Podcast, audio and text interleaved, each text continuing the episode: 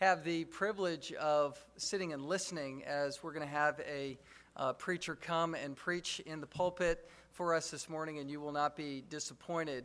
Um, it is President uh, Nick Ringer. He's the president of Alaska Bible College. I should also call him Pastor Nick Ringer. He's pastored several churches and um, is operating in a lay pastoral function at Mountain View Baptist now, which is a sister church of ours with Um, the Richardsons, Dennis and Celesta Richardson, who you know and love. And uh, anyway, Dennis is here this, I mean, I'm sorry, Nick is here this morning to preach the Word of God to us.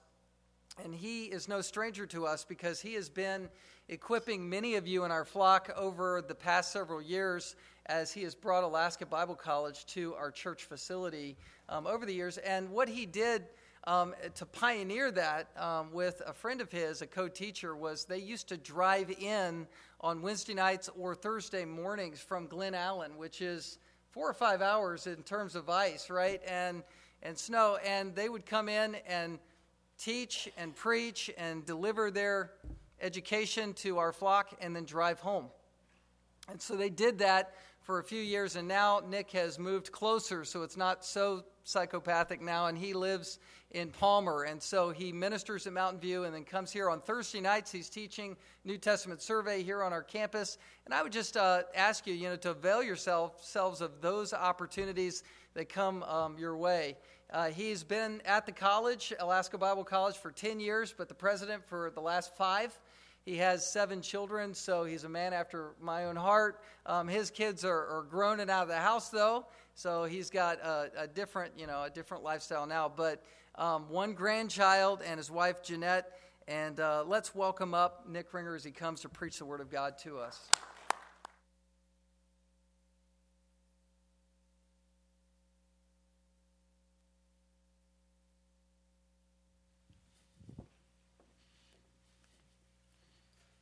Can I remove this?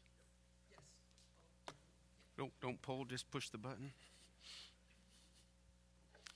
Thank you, Jeff. Thank you all. It's a pleasure to be here. It really is. I wanted to say a thank you to the musicians and the singers. It's uh, really encouraging. Thanks to the the guys back in the booth, Steve, Aaron, who's ever back there. Uh, you guys do a great job. Make me sound better than I would otherwise, so uh, I appreciate that. Uh, you made it. Got your clocks turned. Or for those of you who are first service people, this is the second service. um, and as I said in the early service, uh, the fact that they say turn your clocks back, right? Spring or forward, spring forward, right? Um, the fact that you can be informed, right? And it uh, will affect your life. Well, if you didn't turn your clock forward, it, it certainly affected your life. I'm going to talk about today is how the Word of God will affect our lives if we will allow it. The Word of God will affect our lives. I'm uh, currently at the Bible College, and one of the things I see is an epidemic proportion. Young students are coming to us from all over the country. And more and more we're finding that they have not allowed the Word of God. They either don't know the Word of God or they haven't allowed the Word of God to affect them on a day-to-day basis. They come to us and we train them in the Scriptures, but just because you know the Scriptures, just because you've been taught how to handle or, or how to exposit the Scriptures does not mean that you've necessarily allowed it to change you. And that's where it gets critical. Uh, we want to know the mind of Christ. But then more than that, we want to live Christ. Christ should live and walk in, in us, and that's where we're going to aim today. Harry Blumirez wrote back in the late fifties, early sixties in his book, uh, The Christian Mind. He says, there is no Christian mind. He says that all of us in Western culture have been in some part secularized. Um, secularism is kind of a way of saying non-religious. I'll just call it godlessness. There's a godlessness of this age that has infiltrated the hearts and minds of Christians. When I first read that, I was insulted. How dare he say that? But more I realize, uh, I find that that may be very well true. And my desire is to combat that with all the strength that the Lord would give me. Um, so the question that I want to start out with is, uh, what part of our lives does the Word of God affect? I'm going to read to you um, from Whitney. Uh, the, the, this book is out there on your little bookshelf. I recommend it if you haven't picked it up yet. Go out and get it. It's called Spiritual Disciplines for the Christian Life, and then ten questions to Diagnose Your Spiritual Health. Health. I got mine in one book, but there's two out there, one for each. When it comes to deciding how the Word of God affects our life, um, he quotes R C Sproul in saying, "Why doesn't it affect our lives?" R C Sproul says it painfully well. Here then is the real problem of our negligence. We fail in our duty to study God's Word, not so much because it's difficult to understand, and not so much because it's dull and boring, but because it's work. Our problem is not lack of intelligence or lack of passion. Our problem is that we are lazy, he says. And I added to that, uh, maybe it's not laziness, but it's simply inconvenient for my life. It's simply fails to give me the immediate personal gratification that I desire out of everything that I do. The Word of God takes time to work in my heart and life. It takes effort to get to it, to actually know it enough to allow it to change me. And we're going to work on a passage today that's going to help us, I believe. It's going to help us let the Word of God come into all parts of our life as much as we are able. Uh, turn with me, if you have your Bible, we're going to be in Acts chapter eleven. Acts chapter eleven, and in your bulletin, at least from the one I saw online, simply has my name at the top in your bulletin with a big open space. So you get to write notes in there. In the first service, there were seven points. Second service, there you get eight. They didn't know that in the first service, that they're going to, you're going to get an extra one. It's free, don't worry. Um, and the eighth one... Uh, Thanks to Pastor Jeff, he gave me a really good idea in the, in the break there, and I was like, I got to insert that. It's too good to mess up. So Acts chapter eleven, verse one through verses eighteen, let me read through them. It says, "Now the apostles and the brothers who were throughout Judea heard that the Gentiles had received the word of God. So when Peter went up to Jerusalem, the circumcision party criticized him, saying, 'You went to uncircumcised men and ate with them.' But Peter began and explained it to them in order. 'I was in the city of Joppa praying, and in a trance I saw a vision, something like a great sheet descending, being let down from heaven by its four corners. And it came down to me, and looking at it closely, I observed animals and beasts of prey and reptiles and birds of the air. And I heard a voice saying, "Rise, Peter, kill and eat." But I said, "By no means, Lord, for nothing common or unclean has ever entered my mouth." But the voice answered a second time from heaven, "What God has made clean, do not call common." This happened three times, and all was drawn up into he- again into heaven. And behold, at that very moment, three men arrived at the house in which we in which we were, sent to me from Caesarea. And the Spirit told me to go with them, making no distinction. These six brothers also accompanied me, and we entered the man's house. And he told us how he had seen an angel stand in his house and say, 'Send to Joppa, bring Simon, who's called Peter. He will declare to you a message by which you will be saved, you and all your household.' And as I began to speak, the Holy Spirit fell on them, just as on us at the beginning.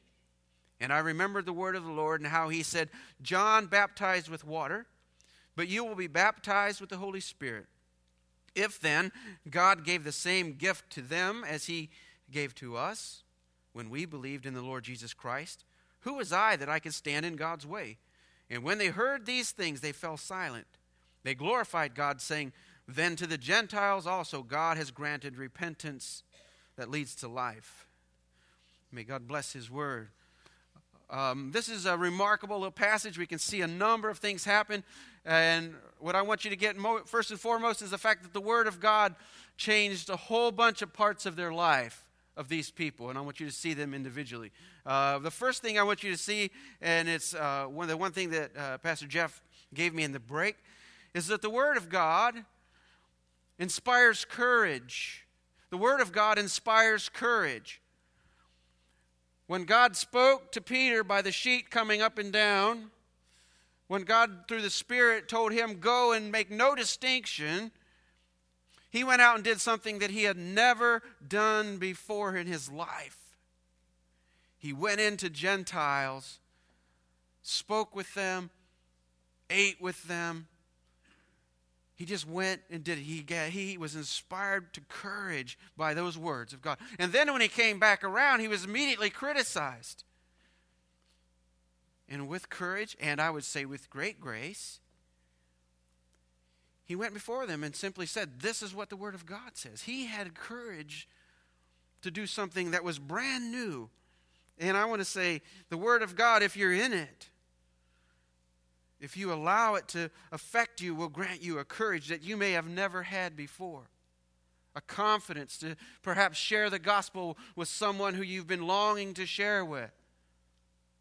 Or perhaps defend the faith to someone who's been critical of you at the workplace. The Word of God inspired courage right here. And I trust that if you're in it, you will find that it will affect you in that way as well. Number two, also I have here, is that the Word of God informs our fears and confusion. The Word of God informs our fears and confusion. Remember Peter, I mean, Peter's, you know, he's typical. He's the same throughout. Did you notice that? Peter's up on the housetop. He, he has this vision, and God sends a sheet down filled with unclean animals and says, Peter, get up, kill this stuff and eat it. And Peter's, you know, like, no, Lord, I've never done that. So he's arguing still with our Savior, right? Why wouldn't he? He was afraid. He was he was confused. I mean, God, why are you d- telling me to do something that for hundreds and hundreds of years we've never done? I'm confused, Lord. Of course, Peter, being typical, it took him three times. The sheet had to come up and down, right? Fine, fine, okay, I, we'll do it that way if that's what you want. But he was afraid and confused, I believe, and I believe that also the other guys, the, the, the, these people from the party of the circumcision, were also confused and afraid. Would they be made unclean by association? If you go in with Gentiles, you might become ceremonially unclean and God would be displeased with you. I'm afraid of what might happen if they would come to our church. You know, Gentiles? You understand how much animosity there was between them and the Jews? An old Jewish prayer used to be that a man would go to prayer like so many, five times a day. He would get up and he would thank God that he was not born a Gentile or a woman. Gentiles was a spit word to them. They had been fighting them for years and years. They had been tortured and tormented by the Greeks. I mean, they had been brutally dismembered for their faith as Jews. They didn't care for them very much.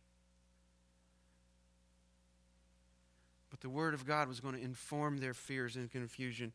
The Word of God came along and said, as Peter was telling the story, in verse fifteen, as he was telling us, he went into Cornelius' house and began to speak. The Holy Spirit fell on them, just on us in the beginning. And I remembered the word of the Lord and how he said, John baptized with water, but you will be baptized with the Holy Spirit. The Word of God was now speaking into their fears and confusion. This is God's work. You don't have to be afraid.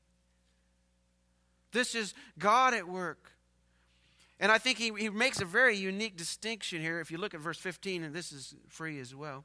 As I began to speak, the Holy Spirit fell on them, just on us, on as on us at the beginning. Two pieces there.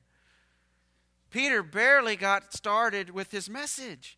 If you go back in the first, next previous chapter, you'll see that he just got started saying that, let me tell you a little bit about this Jesus who God sent to be the sacrifice for sin. And, and it says, and while he was speaking, they the Spirit came upon them, and they they started speaking in tongues, and they was visit they were saved. And And so he never even really got the whole, you know, every head bowed, every eye closed thing going, you know. No altar call, no nothing. It's just like they just were saved. And that was just odd to him. So, um, but the other piece of it is, and he makes this unique statement. He says, um, uh, just, if the Holy Spirit fell on them just as on us at the beginning. And I'm like, at the beginning of what? So I start went back and looked at it, and it's like after Pentecost, and, and the Spirit came upon them with the sounds of the wind and the flames, and the, they received the Holy Spirit. But after that, you see that as people believed, the Holy Spirit was was required, it was, came by the hands of the apostles. People would believe, receive Christ, the apostles would lay hands on them, and then they would receive the Spirit. But here, no apostle laid hands on them. They just heard the word, just like the, the Jews had originally, and were saved. And he's like, God is, is acting. Don't be afraid and confused. And and this thing that, like, it just came to me, like, this week. What are you afraid or confused about? What is what has got you wrapped around the axle of life? And it came up in one of my classes this week, one of the gals whose husband is a, a city firefighter, and she was really, really agitated about this whole thing with, with the unions and the, and the city, and, and how is this going to work out, you know, and we got to be praying, you know, that God upholds the unions. And, and then there was someone else in the class who was like, maybe God wants to crush the unions. We got a problem here, don't we?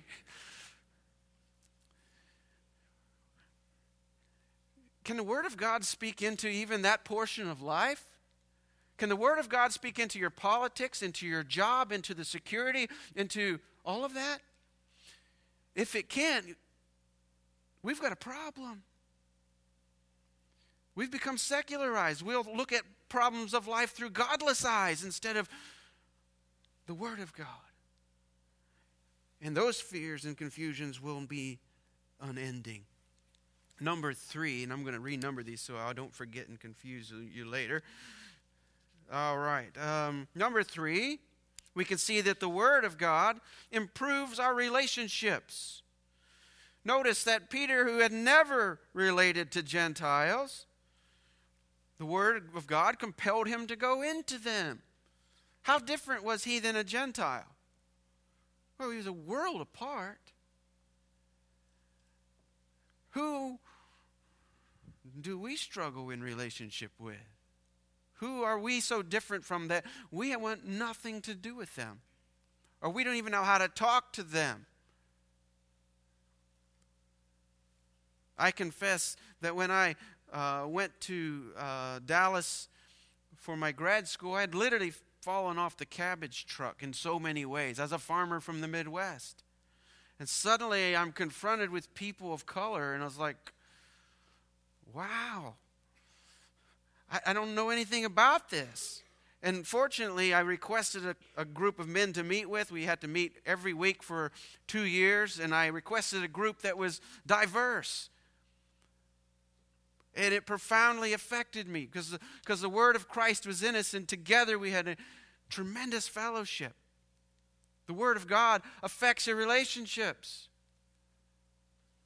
I would ask for a show of hands, but I'm not going to today. Any of you who are in marital relations ever have uh, problems? I read about it once. And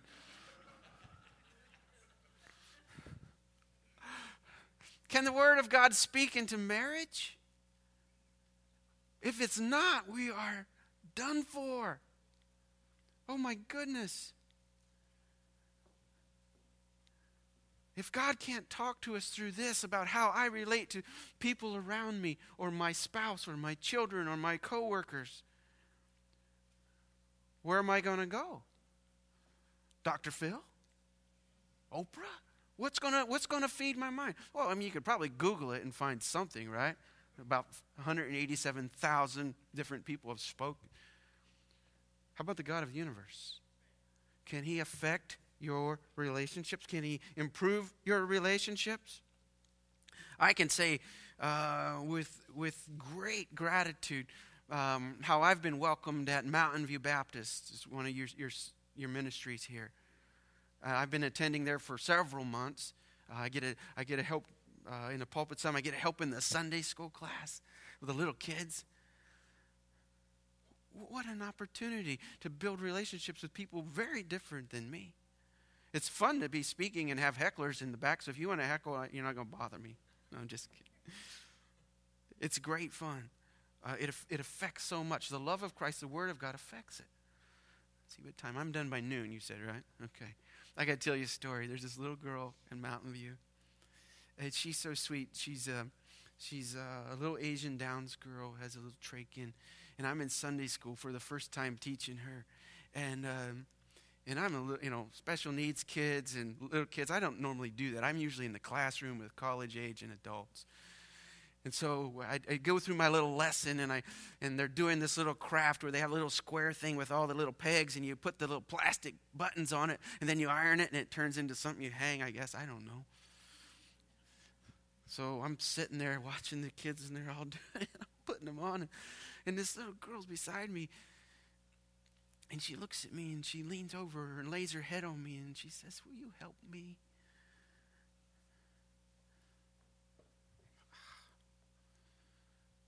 And so I started helping her. Her little fingers wouldn't work on that. So I'm helping her with her thing. And then she looks over at mine and starts putting them on mine. How does that work? It's, it's, it's the Word of Christ, the Word of God in me that, that gives me a desire to, to be with her, to be with people way different than me. And so the question is, can the Word of God improve your relationships? It can do nothing but change them, I believe. Number four, the Word of God, I believe, interprets our experience. The Word of God interprets our experience, our experiences in life. We have lots of experiences, and sometimes we don't know, where did that come from? Was that God? Was it the? Was it demons? Was it my my my neighbor next door that keeps throwing trash in my yard? I, what, what was that? How do we interpret our experiences? And I think uh, we have this lie going on in the world, and the lie is this: all the good stuff I have came from God, right? And and all and all the bad stuff I have came from Satan. So we we interpret it through that lens: that good and more is God, and bad and less is Satan. Really? Who said? Who said that's to be true? But isn't that kind of what the world thinks? Isn't there the lie out there that we all want our best life now? Do we really? I, in some ways we do. But can the Word of God inform your experience? What if you lost your job? What if the relationship crumbled and you didn't see it coming? How can I interpret that? Right, and the Word of God, it's going to help you substantially. Jeremiah seventeen nine makes this delightful statement. Okay, it's not really delightful. It's quite indicting. But it says this: the heart is deceitful above all things and desperately wicked, or desperately sick. Who can understand it? Well, it's a saying. It's saying that I am prone to misinterpreting what's going on in my world. I'm prone to getting it backwards or wrong. Or um, I have learned that um, if there's something serious I need to talk with a business acquaintance about, I don't email them anymore. I pick up the telephone or I go and see them. Why do you suppose? Well, because the heart is deceitfully wicked. When I started realizing how easily stuff can be misinterpreted, I wanted to make sure it's not badly interpreted. And um, Jeremiah later in Lamentation, you need to take a look at that if you have it close, but in Lamentation chapter three, he shows how the Word of God interprets life. And obviously Lamentation, he is lamenting. Verse one of chapter three, I am a man who's seen affliction. Under the rod of his wrath he has driven and brought me into darkness without any light. Surely against me he turns his hand again and again the whole day long. He has made my flesh and my skin waste away. He's my, my, he has my broken my bones. He has besieged and enveloped me with bitterness and tribulation. He has made me dwell in darkness like the dead of long ago. He has walled me about so that I cannot escape. He has made my chains heavy. And though I call and cry for help, he shuts out my prayer. He has blocked my ways with blocks of stone and made my paths crooked. He is a bear lying in wait for me, a lion in hiding. He he turned aside my steps and tore me to pieces. He has made me desolate. He has bent his bow and set me as a target for his arrow.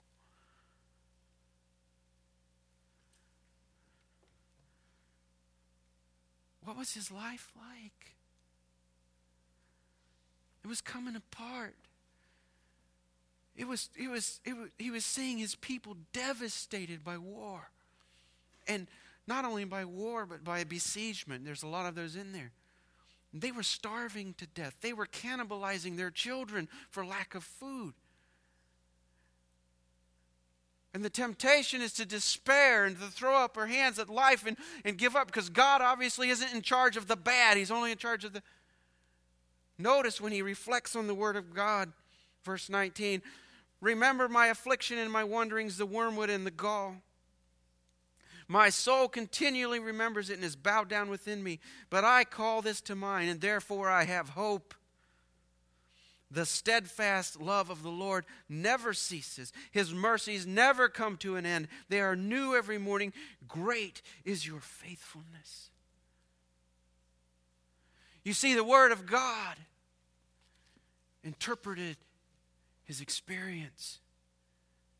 When he could look through his experience of life through God's Word, that God's mercies never end, suddenly a hopeless situation had hope.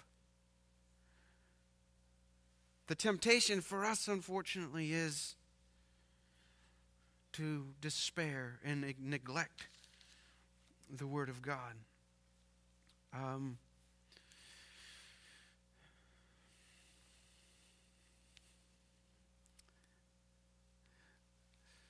I think this is where I shared the story last time. Um, a very personal story of an experience of mine a few years ago. Well, it's been a number of years now. Um, my family and I were we were in a really, really difficult situation with one of my my kids, um, and I'm not going to go into that. But we were we were devastated.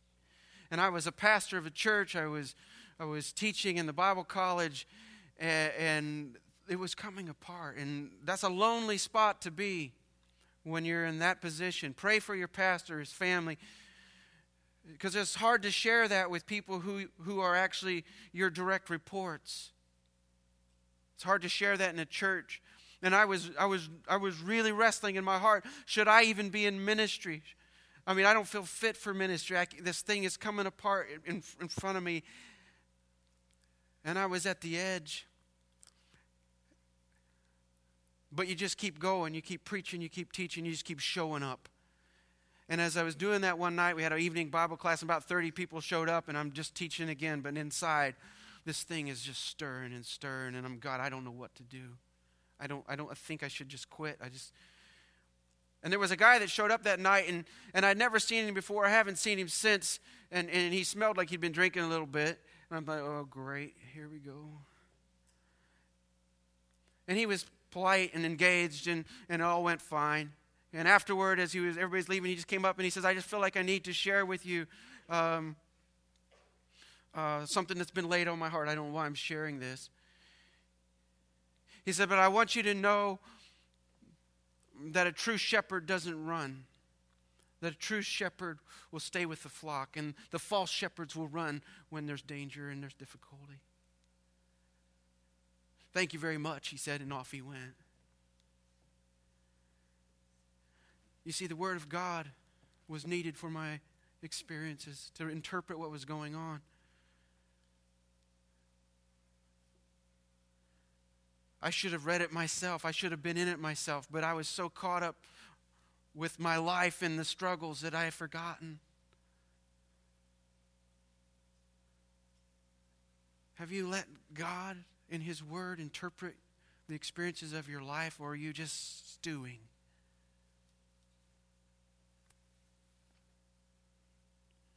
We can stew on stuff, right? Yeah. Which brings me to number five. Number five is the Word of God interrupts our complaints, because stewing usually goes to complaining. you know, if we think on it long enough, it just kind of boils over in life, right? And we got to find somebody who can get along with that idea. So you find somebody who will listen to your complaints, and then you blah, right? Well, yeah, and they're like, well, you don't have to put up with that. My sisters were good at that. But here we see, look how it says that, that the word of God interrupts their complaints. The beginning, the apostles and the brothers who were throughout Judea heard that the Gentiles received the word of God. Good news, right? Everybody would be really thrilled. Verse two, so Peter went up to Jerusalem, and the circumcision party criticized him, saying, you went to uncircumcised men and ate with them. Immediate criticism. These guys were probably Christian Jews who were Pharisees. They were of the sect of the Pharisees.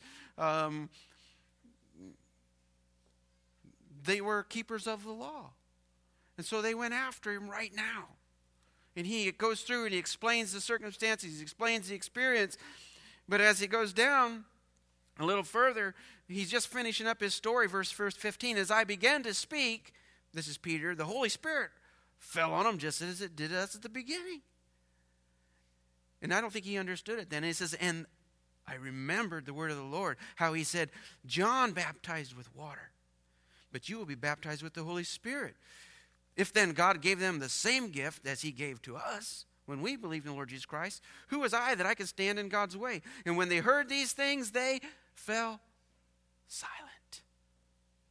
The complaints stopped. The word of God came in, and it's like, oh, then our complaint is bogus. Our complaint is actually complaining against what God has been doing. You remember what happened in the desert coming out of Egypt? God says, I'm going to kill them because they've complained so much. Out in your lobby, you may get a copy eventually of Bridges' book, this new book, Respectable Sins. I took it and read it, was deeply convicted, passed it to somebody else so they could be equally convicted. I had actually intended to come and grab another copy today to read for my sermon here. But they're all gone. But let me just tell you, he, he lands on grumbling. He lands on attitudes and words that ultimately are saying, God, you are not really the center of my worldview. Because if you were really the center of my worldview, everything would be good. My best life would be now. God, what's going on here? Isn't that what we're saying? That you would step into time and fix all my problems. But when they ran into the word of God, it interrupted, it interrupted their complaining. So sometimes we should be what I would say like Job. As Job had complained against God and said, I don't understand it. I don't can't relate to God. I, God, I, you, if you would just come down here and you and I could sit down and talk about this, we would be fine. And then remember what happens? God speaks to Job at the end, and he says, where were you? And all of the stars came together and sang and everything with creation. Where were you? And Job's like, I have said too much. I, I need to cover my mouth. Because when God speaks, it interrupts our complaints. It gives clarity to life. It gives perspective that we didn't have otherwise. Number six, he inv- the Word of God invites us to worship. Because notice after they shut their mouth long enough to think about this thing, verse eighteen, when the, um, when they heard these things, the Word of God, they fell silent. I think they were processing. It's like, like the story Fiddler on the Roof, you know, and all those Jewish people get together in the marketplace and they start arguing, and he starts an argument over a horse and how old and how much. Of, and pretty soon they're all talking at once. And when nobody's listening, they talk louder. And notice that I think is really funny is that, that even as he was speaking, they, I think they were still talking. Because when he came to finally to the end and the word of God just finally came out, it says, oh, and then they were silent.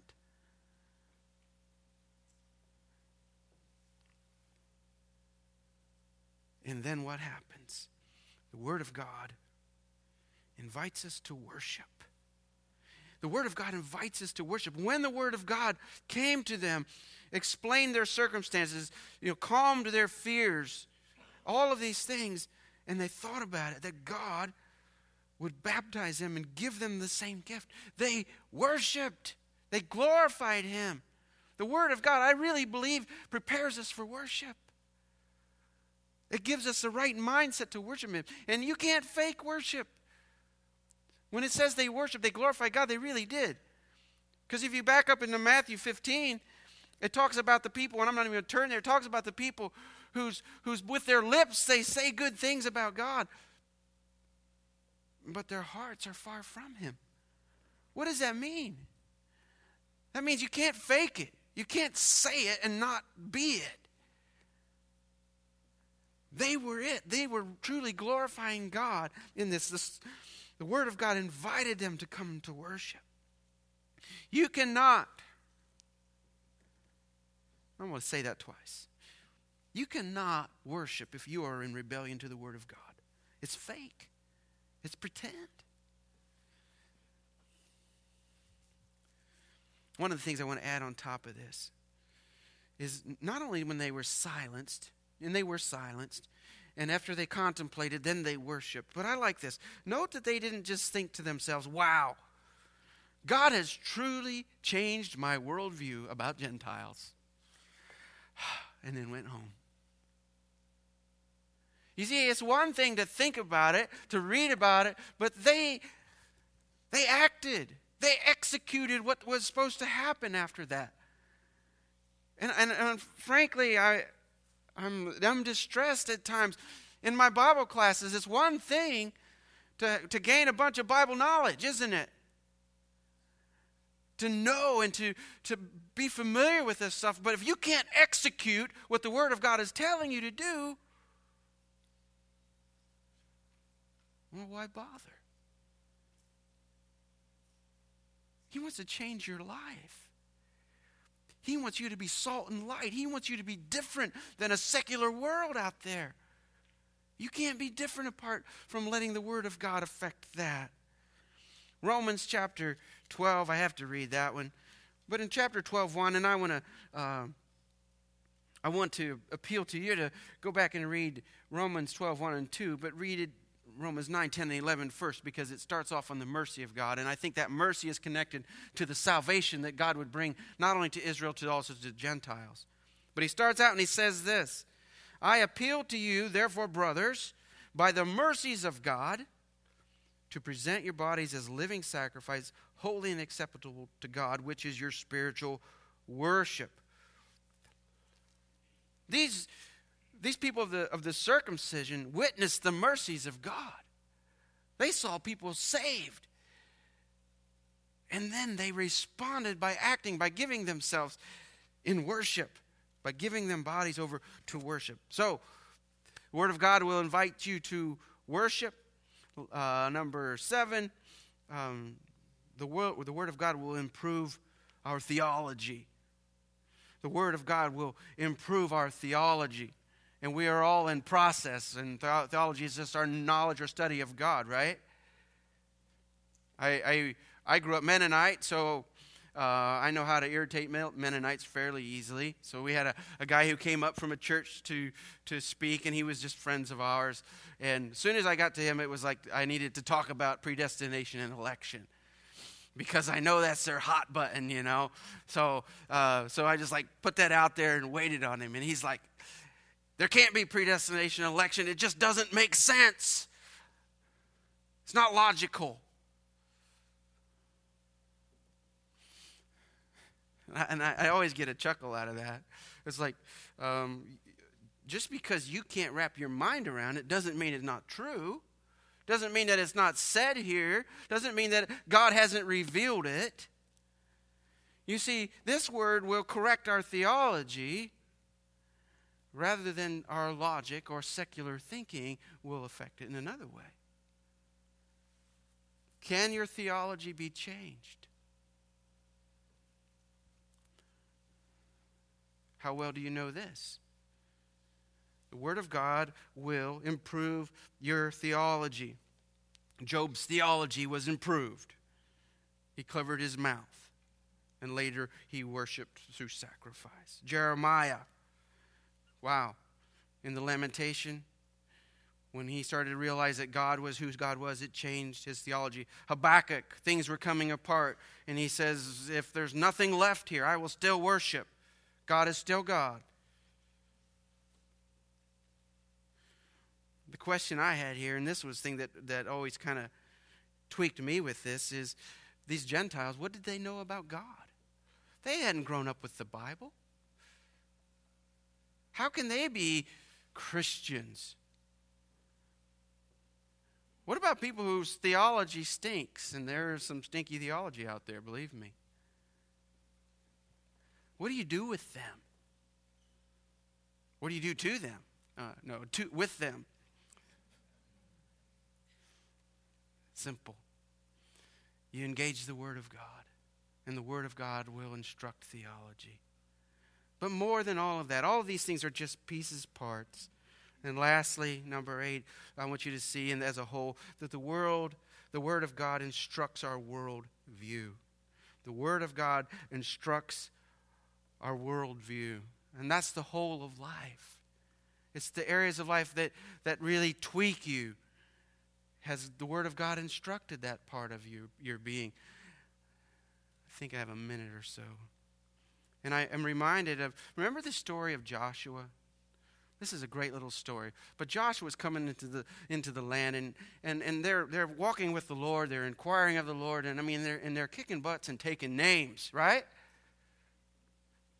And then the Gibeonites show up, dressed in rags, old bread, worn out shoes. We've traveled so far, right? What did Joshua fail to do? He failed to inquire of the Lord, didn't he? So he just made a deal with them. Bad deal. And it cost him. Dis- desperately cost them. Worldview has to affect all of it. So how do we allow the Word of God to affect our worldview? A couple pieces, and I don't have the, the time, but I would recommend Whitney's book. It's out there and the thing. But he makes this statement.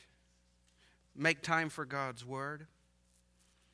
If you can't do this, you are not dependent on Scripture and never will be.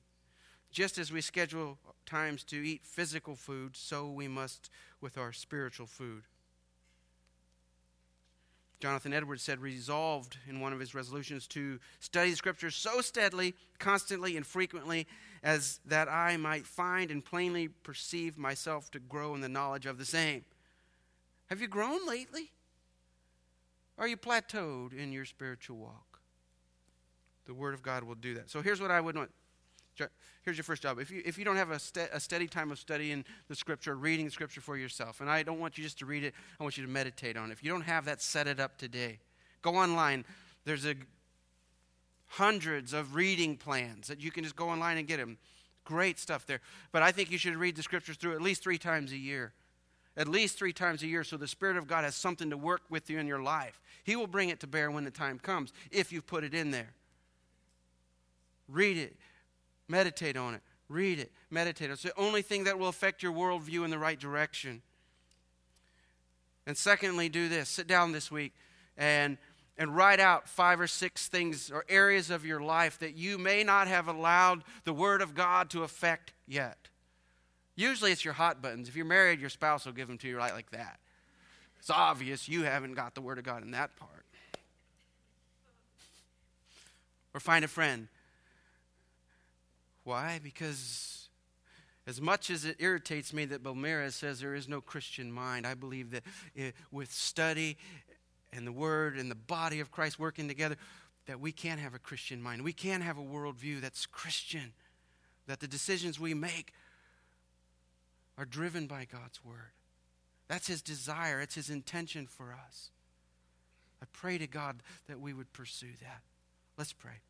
Father, thank you for your Word. Thank you for the great grace you've given us by sharing us this Word, by giving us the Scriptures, by giving us the lives of Peter and, and these Judaizers and the Gentiles who, through their lives, we can see our lives. And through their lives, we can see the importance of allowing your word, word to change us. I pray that we could have Christian minds. I pray that we would open up all areas of our hearts and lives to you, that we would inquire of you and your word consistently, that we would in no way disgrace you with our life. Lead us to that end, Lord. Challenge us to your word, and by your Spirit strengthen us to the task. In Jesus' name, amen.